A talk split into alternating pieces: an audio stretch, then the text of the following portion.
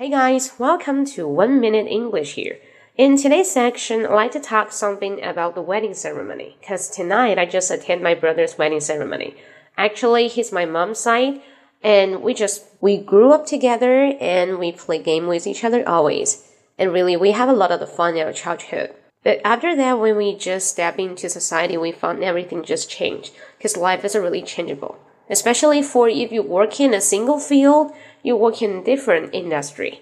That is say, you want to meet in different future. Do not like talking random, talk about your interest, talk about your ambition. So now you may face the reality and talk something about more realistic. So that's why we found ourselves apart. Yeah, we apart more because we have a lot of words in our heart.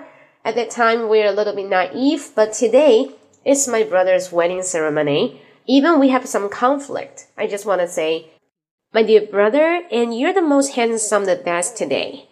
And not only for today, but until now, I found you're totally different because today is a big day.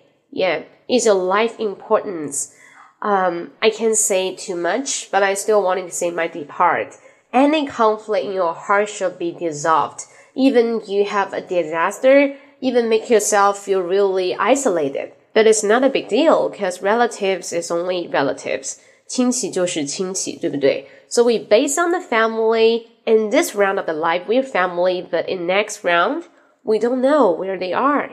So being cherishable about everybody around you, even you got some controversy or something misunderstood, but it's okay. Everything let time goes by.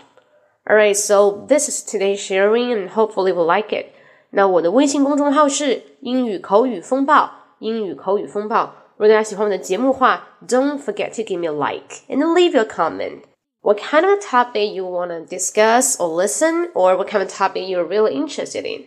So please don't forget to leave me a comment. See you next time. Bye bye.